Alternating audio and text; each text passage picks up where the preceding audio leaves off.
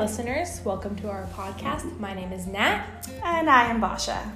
We are called Let's Be Perfectly Queer. We're all born this gay.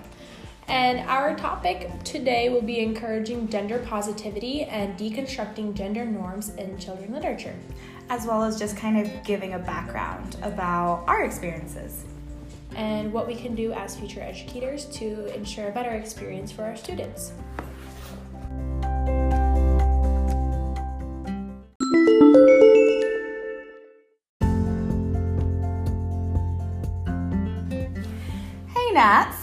Since we're talking about gender norms in children's literature, what was your experience like growing up and the books that you had around? When I was growing up, I read a lot of books and kind of made a safety blanket within reading. And the books that I chose had very traditional and stereotypical gender roles in them. And growing up as a queer person and not really understanding what that was when I was reading those books, but still understanding that none of the characters in the books I read had the same experience as I did. And a lot of the girls in the books had crushes on boys and were super girly and just into things that are very, very stereotypically female and heterosexual is something that I didn't understand and didn't find a place to relate to. And what year were you born at? Like, what time period would that be then? Um, I was born in like late 90s, so like mid 2000s. So essentially saying even in the mid 2000s, we still didn't have that representation. Right, either that or I wasn't given the opportunity to find those books. So I don't actually know what it was like in terms of where they were, and it might have just been that I didn't have them and I wasn't exposed to them, but maybe there were books out there that were able to help some children.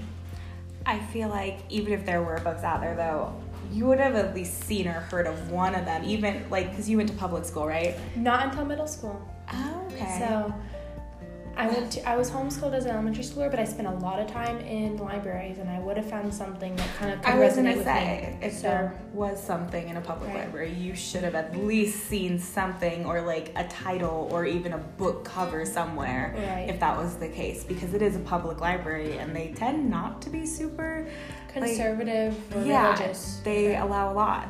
So.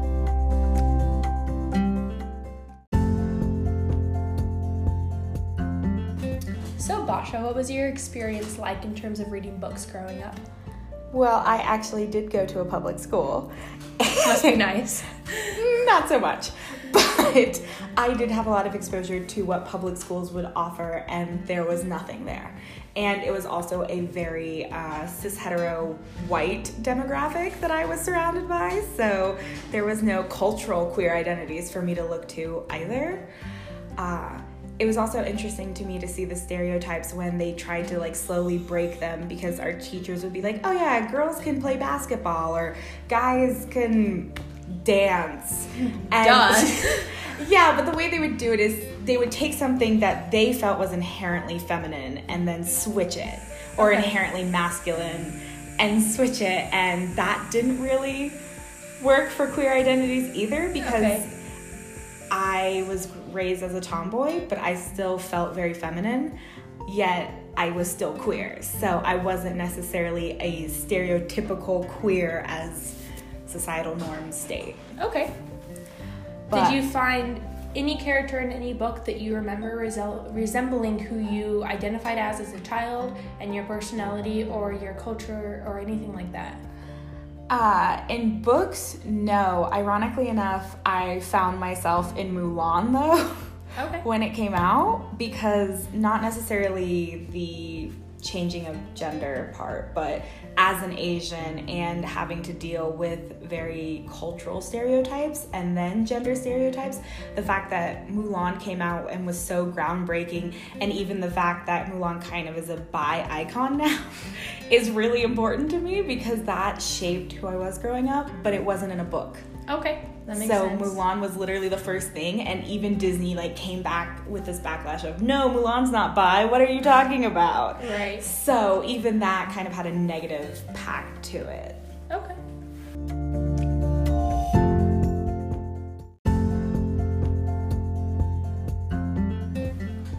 So now that we've kind of delved a little bit into our past, how would you how do you think you're going to try and incorporate queer identities or like go against the gender norm and kind of encourage gender positivity with the books that you would have in your classroom? In the future, I'd like to teach first, second, third grade. I feel like that's a really good area and age to give them independence and to give them choices. And if I have a box of books that are all mixed up and there's no boys choose from this box and girls choose from this box. I've actually seen that in classrooms that I've done observations in, even now in the last year. I think that's not a very constructive to making choices in general. Yeah. And so to have a box of books or an assignment where everyone reads that book and not saying, oh, girls focus on this character or boys focus on this character, but having all of my students understand and analyze all the characters in the books and get to choose what they want to read, I feel like that will give them at least the opportunity to find books that might have characters that they can see themselves in, whether that's Yeah. culture or gender or, you know, budding identities of any sort. Yeah, I was gonna say it definitely helps with identities being allowed to have that choice because, as we stated, growing up, we didn't necessarily get to see those, and it took us a longer time, I think, to figure out where we are now. And I would rather children not have to deal with that growing up, Right. especially because books are like kind of iconic when it comes to childhood. Mm-hmm. Most people always remember one or two books that were their absolute favorites.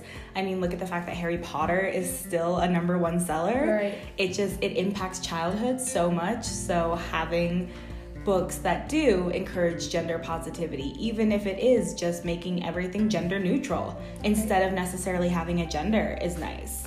So I think another almost on the opposite side of that is having those books who that have themes of boys wearing dresses and girls doing things that aren't necessarily stereotypically feminine.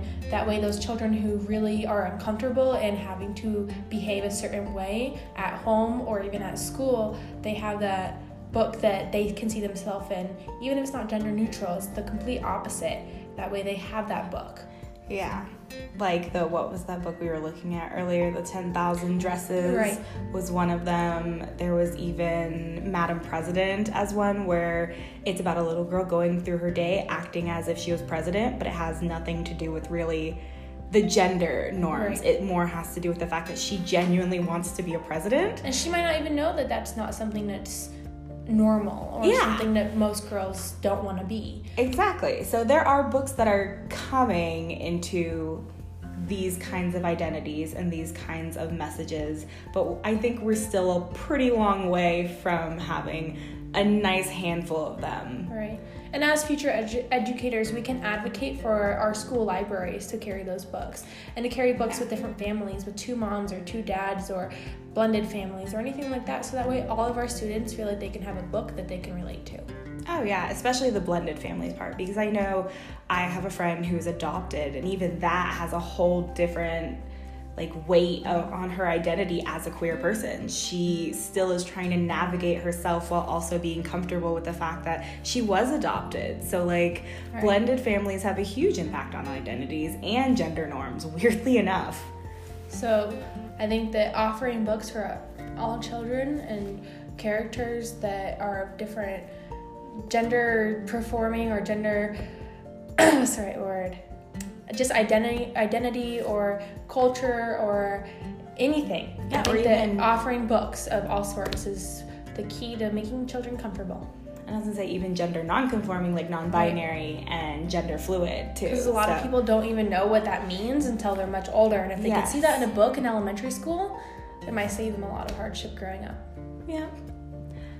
So, thank you for listening to our podcast. We had a lot of fun, and we will see you next time. Bye.